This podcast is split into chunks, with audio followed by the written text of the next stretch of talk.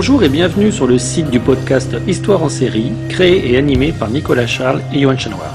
Au programme, une analyse des séries d'hier, d'aujourd'hui et de demain par des spécialistes des questions mobilisées par nos shows préférés. Histoire en série, c'est le podcast qui met en relation histoire, sciences humaines et séries.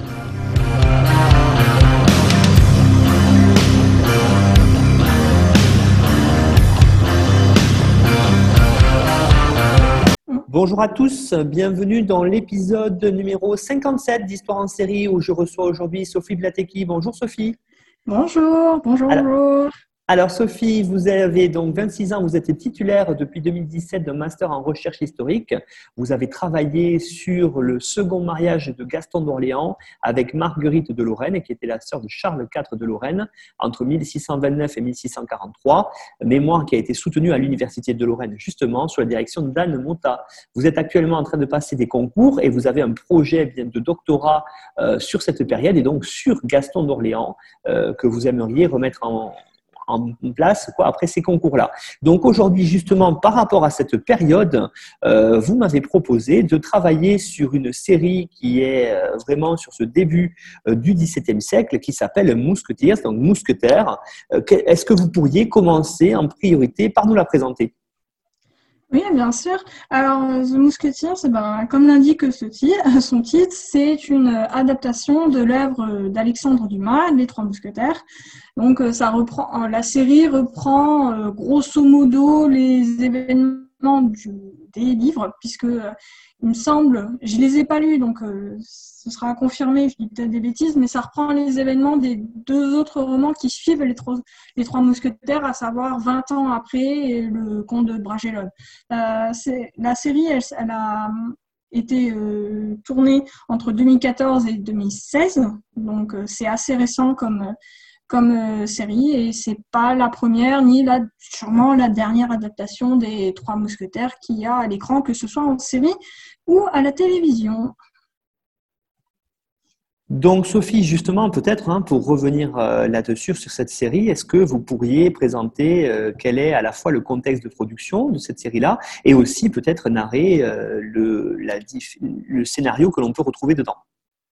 Alors, oui, tout à fait. Alors, euh, déjà, ce qu'il faut savoir, c'est qu'au moment où la première saison de Musketeers est diffusée, c'est on est, pas du tout euh, le premier, euh, le premier truc qui se fait depuis le début des années 2000 sur les Trois Mousquetaires, parce que quelques années avant, en 2011, il y a eu un grand film hollywoodien sur les Trois Mousquetaires on va pas dire que c'est un grand film, parce que je pense que ceux qui ont déjà vu ce film, on peut aisément dire qu'on met le cerveau à côté quand on regarde. Euh, vaut mieux parce que sinon il y a certains trucs, euh, c'est complètement euh, abracadabrantesque, comme diraient, euh, comme diraient les personnes. Mais non, il faut vraiment garder à l'esprit que c'est pas du tout la première œuvre de, des Trois Mousquetaires au moment où la série commence. Et de plus, par rapport à la série, ce n'est pas du, on n'est pas du tout dans le même euh, contexte de production. À savoir que euh, pour le film, qui a été réalisé par euh, Paul Anderson en 2011, on a quand même un, gros casting. C'est le casting typique des productions hollywoodiennes. en vrac, on a Orlando Bloom qui joue Buckingham. Orlando Bloom, c'est quand même le Seigneur des Anneaux, euh, Legolas et Pirates des Caraïbes. Richelieu est joué par Christophe Valls. il a fait où il va faire peu après ce film Inglorious Bastards, euh, notamment après il en a fait, d'autres films, mais euh, voilà. Après il y a aussi euh, Matt Mikkelsen qui joue Rochefort. Matt Mikkelsen, il est surtout connu pour jouer un antagoniste de James Bond, le chiffre, si je me souviens bien. en tout cas, c'est un budget de rien que par rapport au casting, c'est un gros budget de blockbuster. Ça, alors qu'on n'est pas du tout sur cette optique-là dans The Musketeers. Euh, en termes de casting, euh, les plus connus, euh, et encore, c'est pas tout à fait vrai au moment où la série elle sort, c'est plus par rapport après. Clairement, le plus connu, c'est Peter Capaldi, puisque il, joue le rôle de Richelieu, mais justement, on va en revenir après. il va lâcher le rôle de, de, Richelieu pour prendre le rôle du 12e docteur pour la série Doctor Who. Pour ceux qui ne connaissent pas, Doctor Who, c'est quand même une des plus grosses séries en Angleterre et clairement on peut comprendre en termes de notoriété pourquoi Capaldi est parti, il est parti sur Doctor Who. et après, le deuxième le plus important, c'est Ryan Gage, Ryan Gage, qui joue Louis XIII. Alors lui, il a retenu un, un rôle secondaire dans Le Hobbit. Son personnage, c'est Alfred, c'est le, sous-fifre du maire de la ville euh, en bas de la montagne, celui qu'on voit euh, pendant les films euh, essayer d'esquiver, enfin un peu le pleutre, quoi que ce soit. Après, tout ce qui est les autres rôles, c'est vraiment des rôles ils ont eu des rôles anecdotiques ou même euh, après, euh, justement, The Musketeers, ils n'ont pas vraiment marqué l'histoire de la série. Euh, je prends par exemple D'Artagnan, qui est joué par Luc Pascalino. Il a un rôle récurrent dans la, série The Borgias, la série américaine, pas celle sur Canal. Justement, il joue un amant de Lucrèce Borgia. Borgia. Après, éventuellement, celle qui a peut-être plus marqué en termes de second rôle par rapport à en termes de série, ce serait Alexandra Dowling qui joue euh, Anne d'Autriche. En fait, on la connaît surtout, c'est parce que si des personnes ont regardé des Game of Thrones, je pense que vous, avez dû en parler euh, pendant le podcast, euh, et ben en fait, c'est elle qui joue Rosine Frey. Et Rosine Frey, c'est elle qui, dont le mariage va justement prouver qu'il n'est pas bon d'emmerder euh, Lannister. Voilà. Et que les plus des Castamir, quand on chante ça à son mariage, ça va partir généralement en cacahuète, hein, pour être, pour être. Donc euh, voilà, en, gros, voilà, c'est le casting plus ou moins que j'ai retenu qui me paraissait euh, important, entre guillemets, puisque important, clairement, la, la personne qui est plus importante dans tout le casting de de The Musketeer, c'est Peter Capaldi. Et on ne peut pas dire que, euh, que ce soit vraiment le principal objectif de faire euh, un casting avec plein de noms connus, parce que euh, c'est la BBC qui, qui produit The Musketeers.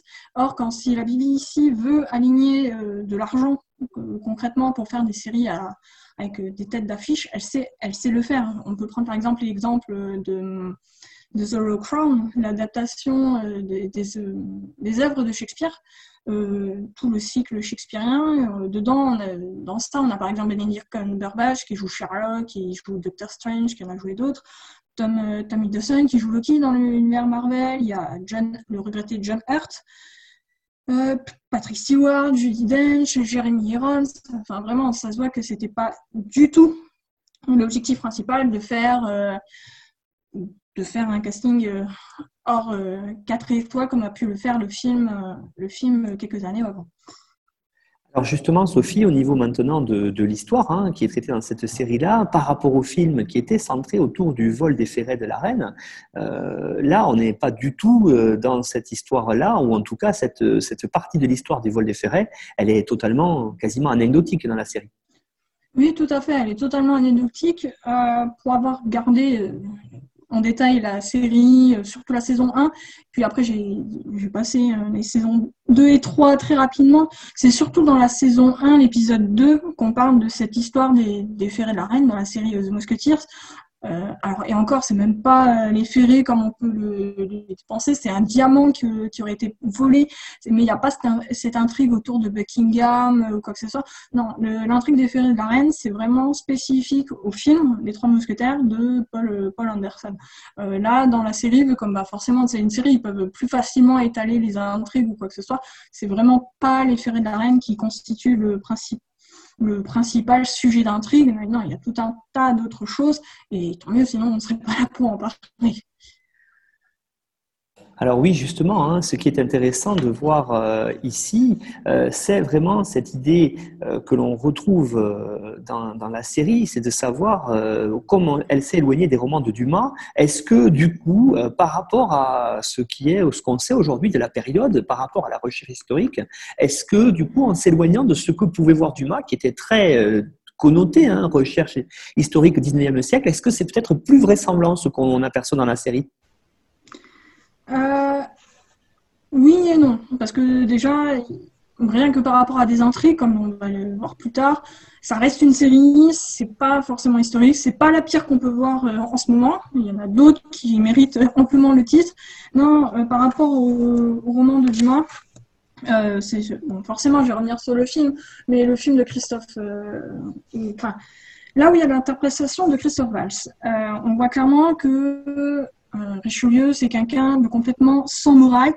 Euh, il va pas hésiter à envisager les pires mesures extrêmes. Hein, concrètement, il va pas euh, le meurtre, ça lui pose aucun souci. Euh, quoi que ce soit, c'est vraiment dans la version, on est vraiment la version caricaturale du 19e siècle. Euh, ça, c'est l'historiographie classique. Or, j'ai trouvé que dans The Musketeer, on n'est pas totalement sur ce cliché de euh, grand manipulateur, euh, grand manipulateur Richelieu, quoi que ce soit. Non, Richelieu quand même, il est plus nuancé puisque ça prend en compte quand même quelques aspects de la recherche récente. Euh, concrètement, la recherche récente a montré que Louis XIII, ben, c'est pas totalement la marionnette de Richelieu. On voit par exemple qu'il y, a certaines choses euh, qui sont repris dans la série, qui viennent de la recherche actuelle. Pour prendre un exemple concret, euh, on sait que euh, Louis XIII va prendre des initiatives politiques qui ne sont pas forcément approuvées par Richelieu, et on le voit par exemple dans la, dans la série, au tout début, justement, que, que Louis XIII prend le, essaye de prendre justement le leadership par rapport à Richelieu, ça embête bien Richelieu, mais ils vont finir par trouver une entente entre eux par rapport à ça. Donc ça reprend un peu ce que la recherche elle a fait par rapport à ça. Il y a, aussi d'autres éléments. Euh, ce qui me vient en tête là, c'est pas forcément la fin du, euh, c'est pas forcément représenté dans la série parce que euh, on va le voir après. Richelieu disparaît assez rapidement à cause notamment de Peter Capaldi qui part sur Doctor Who. Mais euh, à la fin de sa, de sa vie, euh, il y a tout un système de complot au niveau euh, qui mêle justement Gaston d'Orléans. Et Louis XIII va prendre la décision, contre l'avis de Richelieu, d'exclure totalement son frère des droits des droits à la régence pour puisqu'on est, à la fin du règne de Louis XIII et Louis XIV est un jeune enfant. Donc ça par exemple bon, on, ça peut pas être fait dans la série ou vu comment elle est développée, mais je pense qu'il y a certains aspects comme qui sont repris. Bon, par contre, il y a certains aspects qui restent quand même très clichés dans la série euh, The, Musketeer. Euh, on prend en exemple euh, très concrètement le choix des acteurs. Richelieu, il est joué par un Peter Capaldi, il a plus de 50 ans. Bon, après, c'est ça, mais c'est clairement la représentation qui en a été faite par Philippe de Champagne sur les, tableaux les plus connus de Richelieu, où on le voit en grand tapis de cardinal, euh, comme limite euh, représenté comme un prince ou quoi que ce soit. Alors que si on est un peu euh, logique par rapport à la série, au moment, dans les années 1620, il a entre 30 et 40 ans, donc clairement le choix de le choix d'acteur, ça aurait dû se porter sur quelqu'un de plus jeune. C'est plus jeune. Et c'est par exemple le cas aussi du contraste euh, entre d'âge entre les acteurs de Louis XIII et de Anne d'Autriche. Euh, Anne d'Autriche apparaît clairement comme étant bien plus jeune que, Louis XIII. Or, il faut savoir que dans la réalité, Louis XIII, ben, il est même plus jeune que Anne d'Autriche. Bon, certes de quelques jours, mais dans les faits, il est plus jeune que Anne d'Autriche. Donc, euh, rien que par rapport à ça, ça reprend en fait certains aspects clichés qu'on peut avoir du 19e siècle, que Dumas avait pu développer dans ses, romans, mais il y a quand même des efforts qui sont faits euh, euh, par rapport à ça. Oui, alors justement, effectivement, vous l'avez bien dit, Sophie, il y a quelques efforts qui sont faits, mais on reste sur des clichés, sur une représentation relativement traditionnelle euh, de ce XVIIe siècle français, de ce premier XVIIe siècle, de, cette, euh, de ce règne de Louis XIII qui est intermédiaire entre Henri IV et, son fils Louis XIV. On est juste avant euh, l'absolutisme. Alors, moi, j'allais vous dire aussi, quand on regarde la série, quand même, on se rend compte que les showrunners, qui sont anglo-saxons d'ailleurs, ont pris quand même pas mal de liberté euh, avec euh, l'histoire, si on peut dire, de France. Oui, euh, oui, oui, clairement, il y a des libertés qui sont prises. Après, à titre personnel, je ne vais pas leur en vouloir puisque c'est une série, il faut bien qu'ils aient de la matière à produire pour tenir sur trois saisons. Donc ça, ça ne me choque pas. Mais oui, il y a certains trucs quand même qui, certains choix narratifs, ça, ça peut porter à. Ça, peut être dérangeant dans le sens où euh, des fois bah, on comprend pas trop pourquoi il nous sort ça, si ce n'est que pour faire une intrigue d'épisode. Mais euh, après, certains. Euh, pour, pour illustrer ça, par rapport au fait qu'ils doivent qui doivent faire des épisodes, on peut prendre carrément le fait qu'ils reprennent des rumeurs qui ont été associées à, Louis XIV. Et, là, ils vont les transposer à Louis XIII. Je prends très concrètement euh, le cas que euh, Louis XIII, là, dans la série The Musketeers, est dit avoir un, jumeau aîné caché. Alors que certaines allégations comme ça ont été portées à Louis XIV. On sait que ça, c'est totalement faux puisque les accouchements sont faits en, public. En, public. Si jamais il y avait eu un deuxième enfant, ça se serait su et il n'y aurait pas eu moyen de le cacher. Euh, surtout que Louis XIII, il n'y a pas eu de doute quoi que ce soit par rapport, euh, à ça. Euh, c'est le cas aussi, par exemple, bah, justement de Louis XIV. Aramis, c'est le père de Louis XIV alors que ben, il n'y a pas du tout de doute à cette époque-là que c'est bien Louis XIII le père de Louis XIV. Donc, euh, donc voilà, il y a certains choix aussi narratifs. On reprend une forme de cliché, des clichés qui sont associés à Louis XIV, et des fois on va reprendre des clichés de Louis XIV qu'on va associer à Louis XIII. Bon, ça ne pas totalement. Je n'ai pas trop compris pourquoi, surtout que il y a d'autres moments qui prennent d'autres choses qui sont beaucoup plus cohérentes. Et après aussi, ce que, comme j'ai déjà pu le dire, c'est qu'ils font des arcs narratifs par rapport au fait euh, de leur casting.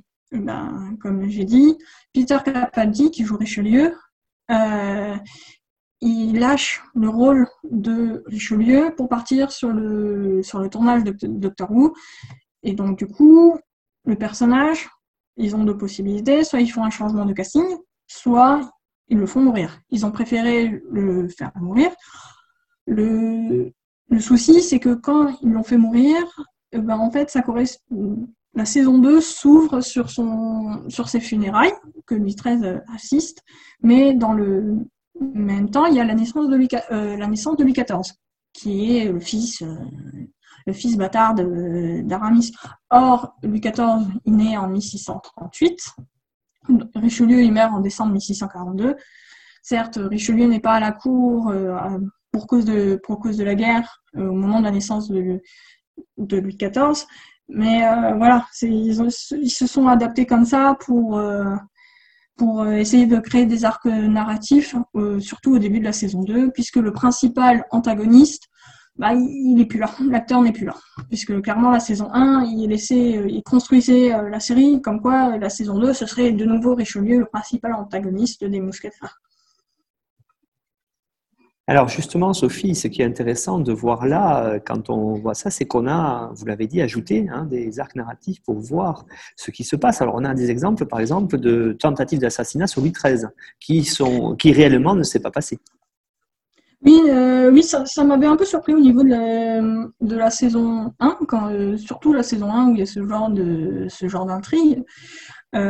c'est qu'on fasse des tentatives d'assassinat sur Louis XIII en soi, c'est pas nouveau qu'un roi de France euh, fasse, soit victime de tentatives d'assassinat, mais Lutras n'est pas spécialement connu pour avoir des tentatives, euh, des d'assassinat. À, l'époque, euh, c'est plutôt Richelieu qui fait l'objet de tentatives d'assassinat. Il en a fait, il en a eu quand même un certain nombre de tentatives d'assassinat. je pense par exemple à la euh, à Chalais, à, Saint-Mars, à la fin du règne. ça a été en permanence, euh, il a été en permanence victime des, de complots visant à l'assassiner. Donc du coup, plutôt que de faire une tentative euh, d'assassinat sur Louis XIII, ne serait-ce que faire une tentative d'assassinat sur Richelieu, ça aurait pu avoir un acte narratif plutôt intéressant puisque les, mousquetaires qui apparaissent comme ennemis de Richelieu auraient été obligés de le, de le protéger, ce qui aurait pu faire un, arc narratif, à mon sens, plutôt pas mal, mais c'est pas moi qui ai choisi. Donc, euh, donc voilà. Oui, effectivement, hein, il y a ces choses-là, avec euh, bien sûr d'autres rumeurs qui sont reprises. Hein, vous l'avez dit, avec cette idylle, euh, notamment de la reine, euh, donc Anne d'Autriche, avec Aramis. il y a aussi l'idée que Louis XIII aurait eu un frère jumeau qui aurait été emprisonné à la prison de, dans la prison. Hein, C'est la fameuse histoire du masque de fer. Donc on a comme ça des, bah, des cadres, j'allais dire des cadres mentaux qui sont repris, des, idéaux, des idéologies qui sont reprises comme ça et qui euh, reviennent à travers cette série-là. Oui, oui, mais dans le, dans le même temps, on, utilise des clichés, mais bizarrement, on, utilise des vrais éléments euh, historiques, si je, si dis, pour euh, parler, euh, pour faire des intrigues autour de, de The Musketeers. par exemple, il y a un épisode en première saison et, qui évoque l'enjeu de l'alliance de la France avec la, avec la Savoie. Et il faut savoir que à cette époque-là, donc en gros dans les années 1620-1630, il y a la guerre de 30 ans en Europe. Donc euh, pour très caricaturer, je sais, c'est pas ça, mais en gros c'est protestants euh, contre catholiques dans le Saint-Empire. Et la France va essayer de jouer ses propres intérêts en s'alliant aux protestants, les catholiques étant soutenus par les Habsbourg, puis il y a des États un peu périphériques comme la Savoie, la Lorraine, qu'on va essayer de euh, que les États vont essayer de s'attirer le soutien pour dans le jeu de conflit. C'est très schématisé. Voilà, la Savoie est l'un de ces, de ces États dont on recherche l'alliance. Et justement, il y a un épisode où on essaye de, de montrer en quoi l'alliance de la Savoie peut être intéressante pour le Royaume de France.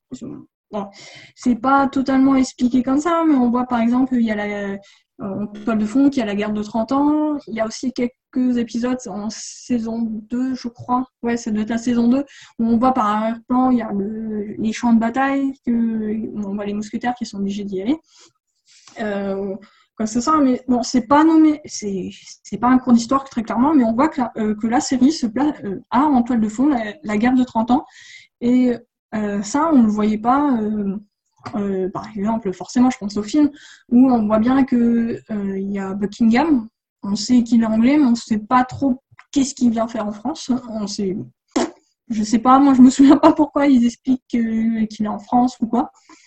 Donc, euh, donc voilà. Mais après, il n'y a pas que la Savoie qu'on parle en, qu'on parle dans les épisodes, on voit aussi qu'il y a euh, des thématiques qui sont bien plus franco-françaises. Euh, il y a par exemple la, relation hiérarchique entre le clergé et le pape, dans laquelle la, euh, Richelieu va se positionner, puisqu'il est mine de rien, il est cardinal, donc du coup c'est intéressant pour lui de, de, voir comment il va se placer par rapport à, par rapport à ça. Mais il y a aussi parce qu'il y a un épisode aussi où le pape il essaye de faire assassiner Richelieu. Du coup, ils en parlent des assassinats de Richelieu, mais c'est pas c'est pas totalement euh, aussi important que comme ça a été en réalité, euh, comme j'ai pu parler avant. Enfin, il y, a, y, a, tout un tas de choses. Après, une autre thématique très franco-française, il y a, il y a celle des duels. Bon, bah, c'est bien connu, les mousquetaires, quand on les représente, c'est très combat entre KPDP, quoi que ce soit. Je vais pas m'étendre dessus parce que euh, pour ceux que ça intéresse, euh, c'est euh, pardon, c'est on, on, va faire court qui a fait un épisode sur les mousquetaires. C'est un épisode qu'on trouve sur YouTube. Je trouve qu'il est particulièrement bien fait et à titre personnel, je suis plutôt depuis que j'ai entendu la remarque concernant le film Les Mousquetaires et comment se déroule la fin. Concernant Mario, je suis totalement d'accord. C'est totalement ça. Je trouve que c'est plutôt bien fait. Ça, je pense que ça, parlera plus de gens que, moi, ce que je peux dire, parce que je suis pas trop spécialiste de la représentation des duels ou quoi que ce soit. Et un autre truc qui m'a, pour le coup, énormément surprise en regardant la saison 1, c'est qu'il parle de Marie de Médicis. Marie de Médicis, par rapport à Lutresse, c'est sa mère. Euh, habituellement, dans tout ce qui est les trois mousquetaires ou quoi que ce soit, on ne parle pas du tout de, ce, de sa mère. De sa mère, en gros, euh, grosso modo, tout ce qui est les trois mousquetaires, on va se concentrer exclusivement euh, sur Anne d'Autriche pour la famille de maîtresse. Or, il a quand même des, des, frères et sœurs, tout ça. Donc, l'une de ses sœurs, justement, on va la voir dans la saison 1 au niveau de la Savoie, puisque c'est la duchesse de Savoie.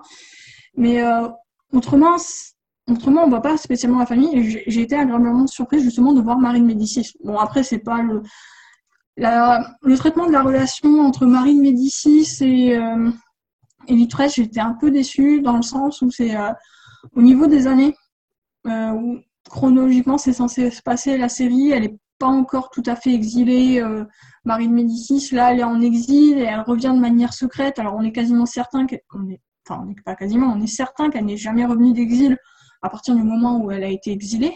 Euh, et tout ça, donc du coup, là, elle revient de manière secrète. Bon, voilà, ça, ça, ça fait un peu tiquer. Plus aussi, ils n'ont pas du tout abordé le fait que Marie de Médicis a lancé la carrière politique de Richelieu. On sous-entend très vaguement entre les deux euh, protagonistes que euh, Peter Cap enfin, Richelieu pardon, connaît Marie de Médicis, mais on ne sait pas trop comment ils se sont rencontrés et pourquoi. Et en plus, Marie de Médicis, c'est vraiment dans le cliché de la représentation de Catherine de, Médicis. Je pense que c'est les personnes qui ont écrit l'épisode là en question, ils ont dû prendre faire un copier-coller de la représentation de Catherine de Médicis sur, euh, euh, euh, Marie de Médicis. Donc ce sera donc ça après après voilà c'est des choix de représentation narratif et l'un des éléments plutôt vrai que j'ai vu et aussi qui m'a surpris, c'est que euh, dans les premiers épisodes de la série, euh, Richelieu va présenter sa démission à Louis XIII. Or, c'est quelque chose qu'on avait vu que euh, historiquement qui avait que Richelieu va présenter régulièrement sa démission à Louis XIII. Louis XIII la refuse et ça permet à Richelieu de renforcer sa légitimité puisque le roi l'a a approuvé euh, son action politique, puisqu'il ne l'a pas renvoyé. Donc du coup, c'est renouvellement de la confiance, euh, la confiance royale. Ça ne se fait pas dans tous les épisodes de la première saison, mais euh, j'ai trouvé que c'était c'était l'une des premières fois que, qui se faisait dans la représentation des Trois Mousquetaires. Oui, effectivement, Sophie, vous avez raison. Alors, il y a des choses intéressantes, vous l'avez dit, dans cette relation, notamment entre le roi et son principal ministre, hein, qui inaugure euh, par là même, euh, pour le règne suivant, ce qui se passe avec Mazarin euh, au tout début du règne de Louis XIV. Cette idée qu'il y a un principal ministre qui, gouverne, hein, qui aide le roi à gouverner, ça on le voit bien. Mais vous qui connaissez bien la période, est-ce qu'on ne peut pas dire quand même que quand on regarde avec un œil d'histoire, j'allais dire euh, peut-être un peu exercé, la série, on ne se rend pas, on se rend pas compte quelque part qu'il manque euh, certains personnages importants pour bien comprendre cette période-là. Tout à fait. En même temps, c'est une c'est une série, hein, donc euh, c'est pas c'est pas l'histoire, c'est pas un cours d'histoire. Mais oui, il manque il manque un certain nombre d'éléments qui, surtout en plus dans une contexte dans le contexte d'une série, auraient pu apporter énormément d'éléments. Euh, on va reprendre le cas de Richelieu. Richelieu est connu pour avoir un énorme réseau politique qui est, fait par ses créatures. C'est euh, toutes les personnes qui vont l'aider dans son action politique, parce que même si Richelieu est, présenté comme ayant une énorme force de travail, il ne peut pas tout faire, ce qui est assez humain. Et donc, du coup, ça, ça, ça manque. Et ces personnes qui l'aident dans son travail euh, politique, ça manque. Euh, je pense par exemple euh, à la famille Boutier, qui sont des, des proches, des proches de Richelieu. Donc, c'est Boutier et son fils Chavigny. C'est une, une, sorte de dynastie ministérielle qu'on peut revoir comme on peut voir plus tard sous Louis XIV, avec les Louvois, les, les Colbert. C'est un peu les prémices, c'est un peu les prémices qu'on peut voir sous Louis XIII, mais c'est pas encore ce que, comme ça va être sous Louis XIV. Après, il y a bien sûr, il y a d'autres personnes comme le, le, père Joseph, qui est connu sous le, à la postérité sous le titre de d'éminence grise. Du, du, cardinal, qui va l'aider au niveau de tout ce qui est la politique, euh, la politique extérieure notamment au niveau de, au niveau de l'Allemagne, euh, enfin de l'Allemagne euh, actuelle, mais de manière générale, tout ce qui est en politique, euh, The Musketeers limite l'action à un ou deux personnages, grosso modo Richelieu et Louis XIII, alors qu'en en fait, on sait très bien que tout ce qui est l'organisation politique, surtout au niveau de l'époque moderne, ça ne va pas se résumer à une ou deux personnes. Après, pour des, ça peut se comprendre que pour des raisons scénaristiques, on est, limité, mais clairement, il manque, euh, il manque des personnes au niveau politique. Après, ce qui manque aussi, c'est, euh, plutôt pas des personnes, c'est une personne, euh, tout ça, bah, c'est justement Gaston d'Orléans, mon Gaston d'Orléans qui, manque. Alors, pour savoir, c'est que Gaston d'Orléans est l'héritier au trône pendant quasiment toute la totalité du règne de Richelieu c'est un, enfin pas de Richelieu, pardon, je fatigue, euh, de Louis XIII, c'est l'héritier de son frère, puisqu'Anne d'Autriche n'a pas d'enfant. Et tout ça, c'est un opposant politique notoire, et il n'apparaît pas du tout dans la première saison, alors qu'il y a les problématiques. Normalement, il devrait y être si on respectait un, si on respecte la chronologie. Surtout que euh, je prends par exemple le cas où quand il va s'exiler en Lorraine, puis aux Pays-Bas, euh, Pays-Bas espagnols, ça aurait pu faire une intrigue, une intrigue euh, politique sur, sur toute une première saison, mais ça n'a pas été fait. On a ils ont préféré suivre un peu plus l'œuvre d'Alexandre Dumas, je pense. Donc ça, et en fait, Gaston d'Orléans ne va apparaître qu'à partir de la de l'épisode 6 de la saison 3 et clairement pour devenir un, antagoniste des, mousquetaires, mais clairement quand il apparaît, c'est totalement hors de, hors de propos, puisqu'il apparaît euh, vraiment, on doit être à toute fin du règne de Louis XIII, parce que je crois pas que le personnage soit encore mort à ce moment-là où il apparaît.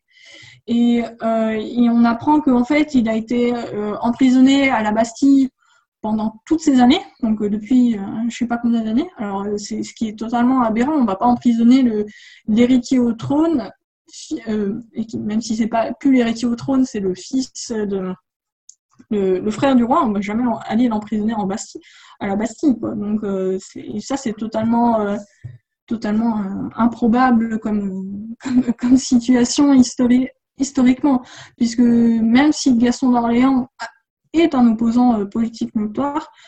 On va jamais le mettre. On va l'exiler sur ses terres. Il est en exil à la fin de sa vie à, Blois. Mais on, mais on va jamais le mettre à la Bastille. C'est juste pas, juste pas possible.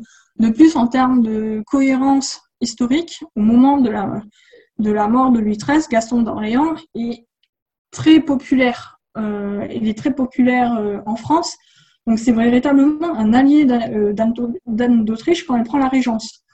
Tout ce qui est au début de la fronde, Gaston d'Orléans soutient le pouvoir royal. Donc ça n'a pas de sens que Gaston d'Orléans euh, soit un opposant euh, déclaré à, sa belle-sœur. bon, après, après voilà. Puis si jamais, quitte à le faire un opposant dans la logique où Aramis est le père de, Louis XIV, toujours selon Mousquetier, ce qui n'est pas totalement pas vrai. Ils auraient pu le faire dans le sens où il veut récupérer son, euh, son droit au trône, puisqu'il sait que l'enfant, c'est, c'est pas son neveu. Mais même, même cette perspective-là n'est pas envisagée dans la série, ce qui est, ce qui est pas. Voilà. Moi, après, euh, j'ai arrêté de, de, de, chercher la cohérence par rapport à la représentation de Gaston d'Orléans dans The Musketeers. Alors après, de manière générale, comme j'ai pu dire, la, famille de Louis XIII est très très peu abordée. Gaston d'Orléans apparaît à la toute fin parce que on donne l'impression qu'ils ont besoin d'un antagoniste, donc vite, c'est lui qu'on va trouver. Euh, on voit rapidement sa sœur dans un épisode de la saison 1. Bon, ça c'est avéré que euh, Chrétienne ou Christine de, de, France ait pu aller voir euh, son frère et sa belle-sœur. Que ce soit, je crois qu'à la oui, Ouais, pendant le Louis XIII puis Louis XIV, ils sont, euh, elle est allée voir, euh, elle est retournée en France à plusieurs reprises, mais on parle pas de sa sœur, euh, de la sœur de Louis XIII qui est reine d'Espagne. On parle pas de sa sœur, de son autre sœur Henriette qui est en Angleterre. Donc tout ça au niveau des frères et sœurs, on n'en parle pas spécialement. Et en plus, qu'on n'en parle pas du tout, c'est que Louis XIV a un frère cadet, le futur Philippe d'Orléans, on n'en parle pas du tout. Ils font comme s'il était euh, fils unique. Donc voilà, il y a pas mal de.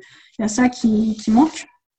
Donc ça, c'est pas le gros point, tout ce qui est personnage qui manque euh, que j'ai remarqué. Ce que j'ai remarqué aussi, c'est par rapport à la représentation, il y a d'énormes euh, soucis de représentation de Louis XIII et de Richelieu. Hormis les choix de, casting, il y a le fait que Louis XIII et Richelieu sont connus pour être des grands malades.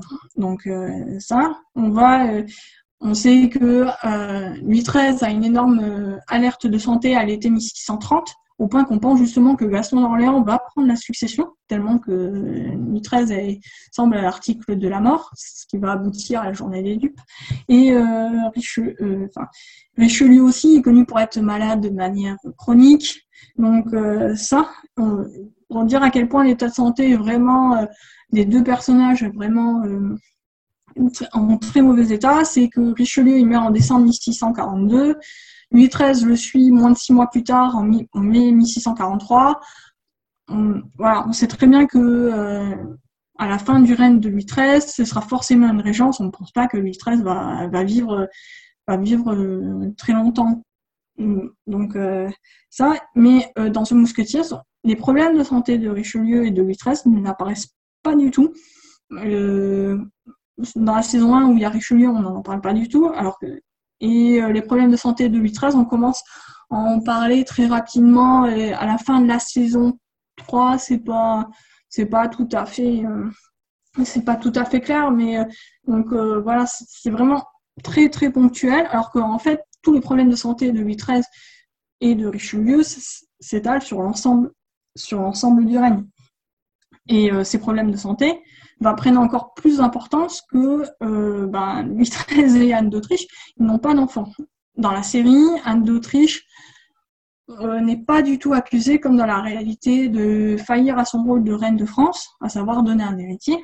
Il faut savoir, dans la réalité, elle a eu quand même quatre fausses couches avérées. Et donc, euh, ça, Or, on sait que Louis XIII a reproché à Anne d'Autriche de faire tout ce qui est des, des, fausses couches ou quoi que ce soit. On, Louis XIV, c'est vraiment un miracle. Ouais, on peut le dire, c'est un miracle aux yeux des contemporains qui, qui, puisse vivre au vu de toute la mésentente qu'il y avait entre le couple Louis XIII et, Anne d'Autriche. Or, dans la série, c'est euh, euh, par rapport à la naissance d'enfants qui n'arrivent pas, c'est vous inquiétez pas, vous êtes encore jeune. Euh, on le dit clairement à plusieurs reprises dans les épisodes. Plus aussi, on ne met pas du tout de faute sur Anne d'Autriche. Et euh, du coup, euh, enfin voilà, c'est un peu compliqué euh, tout ça. On va pas déprécier le rôle d'Anne d'Autriche qui apparaît comme étant très vertueuse, très protectrice envers les mousquetaires ou quoi que ce soit.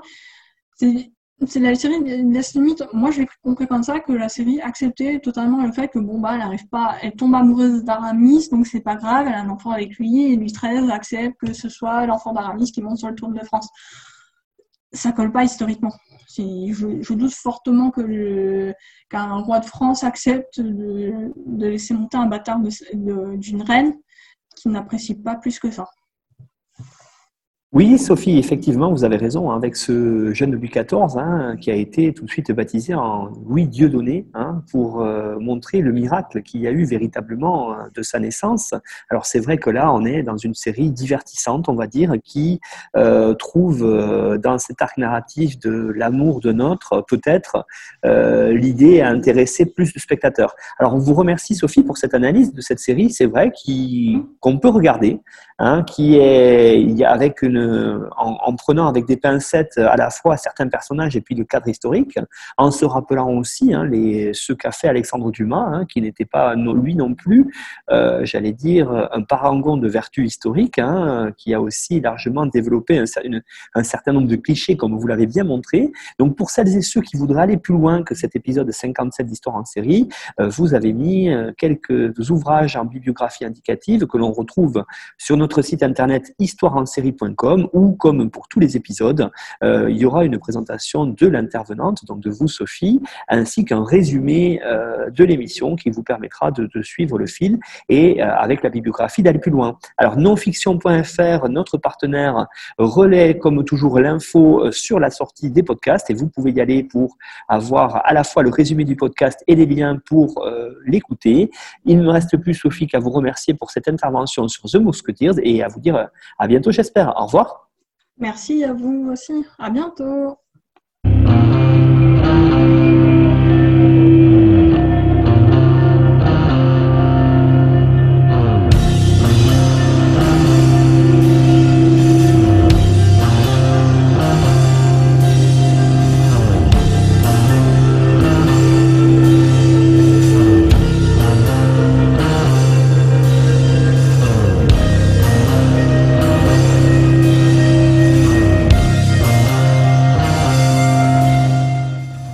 Retrouvez-nous sur Twitter, at en série, pour connaître le programme à venir ainsi que des conseils bibliographiques.